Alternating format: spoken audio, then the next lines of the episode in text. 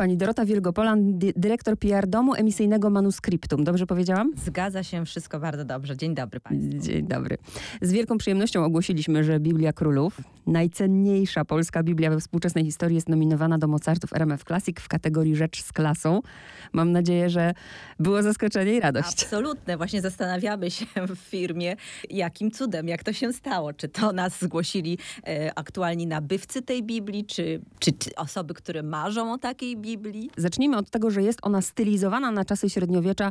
Co to dokładnie oznacza? Haha, no właśnie. Stylizowana na czasy średniowiecza. mm, Przede wszystkim dlatego, że jest to Biblia zawierająca tylko mm, e, Pismo Nowego Testamentu plus Apokalipsę Bamberską. Apokalipsa Bamberska to był bardzo bie- najpiękniejszy tak naprawdę manuskrypt mm, z XI wieku. E, W czasach średniowiecza wystarczyło, że właśnie był Nowy Testament wzbogacony o I to już była Biblia, ponieważ w tamtych czasach powstawały te wszystkie wspaniałe księgi, jak wiadomo, ręcznie były manuskryptami, więc stworzenie dwóch e, jak gdyby ksiąg Starego i Nowego Testamentów było na tyle czasochłonne, pracochłonne i drogie, że e, po prostu nie robiono tego.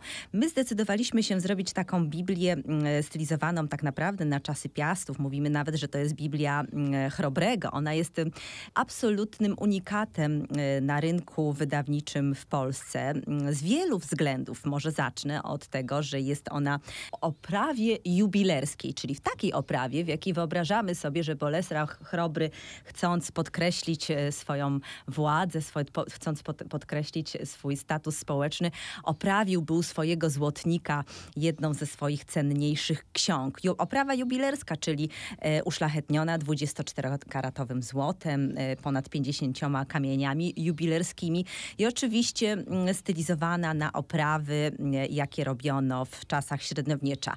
Czyli to jest to, co na zewnątrz, natomiast to, co wewnątrz, to tak jak powiedziałam na początku, Nowy Testament, Apokalipsa Bamberska, mnóstwo przepięknych iluminacji zaczerpniętych z Ewangeliarza od Tona III. I wiem, że jedyna Biblia, która posiada kanon Eusebiusza. No właśnie to chciałam na końcu dodać, jako największa ciekawostka. E, Nie ma w Polsce takiej Biblii. Kanony y, właśnie Eusebiusza y, pochodzą z czasów średniowiecza. W ten sposób pokazywano, co dany ewangelista powiedział, w jaki sposób na temat danego zdarzenia mm, u Chrystusa. Czyli takie jak gdyby okodowanie Nowego Testamentu, mm, taki jak gdyby indeks można powiedzieć w dzisiejszych czasach, ułatwiający nawigację po tym Nowym Testamencie e, czytającemu, żeby mógł sobie po prostu porównać em, ten przekaz ewangelistów na temat konkretnej Ewangelii. U nas w Biblii, em, w Biblii Królów mamy tych e, kanonów aż 11. Oczywiście przepięknie mm, iluminowanych. Czcionka zresztą też jest średniowieczna. Żeśmy zeskanowali ilość e, średniowiecznych właśnie manuskryptów i wybrali z nich, e, złożyli z nich tak naprawdę całą czcionkę, którą nazwaliśmy sobie tak poroboczo mm, karolińską.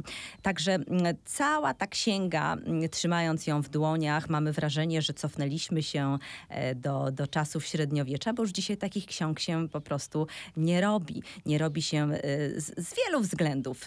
Ta księga tak naprawdę jest, można powiedzieć, oprócz oczywiście druku, mm, jest absolutnym rękodziełem. Każda iluminacja jest ręcznie, mm, e, ręcznie kolorowana. E, Na kartach jest wydrukowana mm, z pergamenaty. Pergamenata to jest taki współczesny właśnie pergamin, który e, w miarę upływu czasu, nabierając wilgoci z powietrza, zaczyna zmieniać swoją strukturę i coraz bardziej przypominać pergamin. Oczywiście księga jest, tak jak za dawnych czasów, e, w dwie dębowe deski.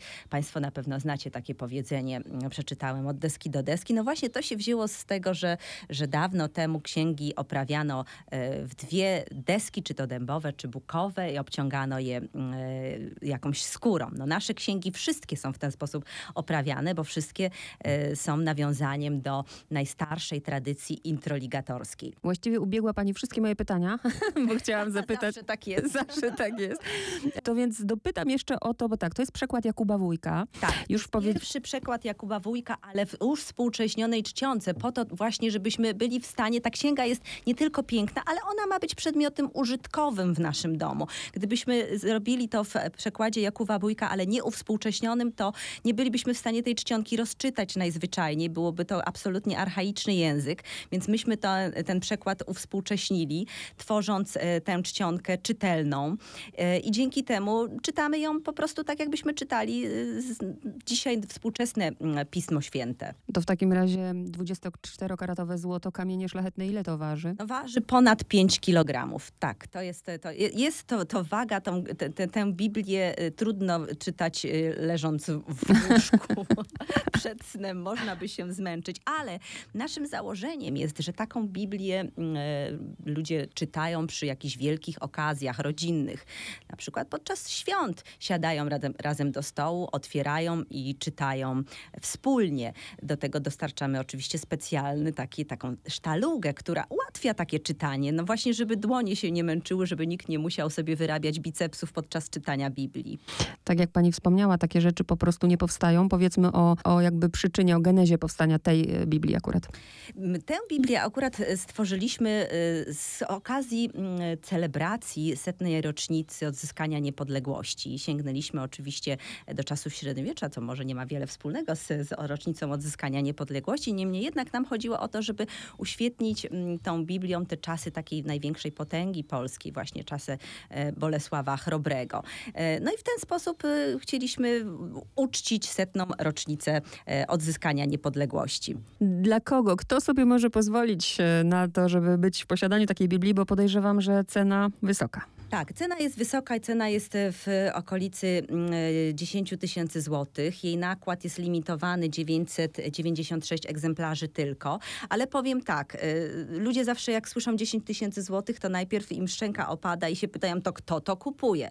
No więc proszę sobie wyobrazić, że bardzo różni ludzie kupują. Kupują tacy, których oczywiście stać na wszystko, ale kupują tacy ludzie, dla których jest to tak wyjątkowy produkt, że wezmą kredyt, pożyczą pieniądze od znajomych, coś tam sprzedają,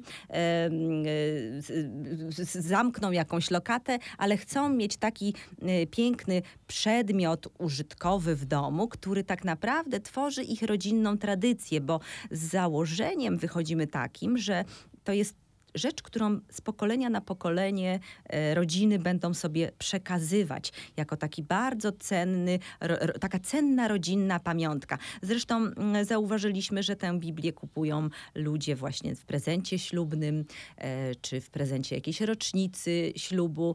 No, nie jest to mały wydatek, prawda? Niemniej jednak, kiedy tylko się spojrzy na to, kiedy tylko weźmie się w rękę to arcydzieło sztuki rękodzielniczej i zanurzy w tych minionych wiekach, bo naprawdę sprawia przyjemność to czytanie mm, Jakuba Wójka, to człowiek od razu zdaje sobie sprawę, że to, to musi mieć taką cenę, bo to ma po prostu swoją wartość.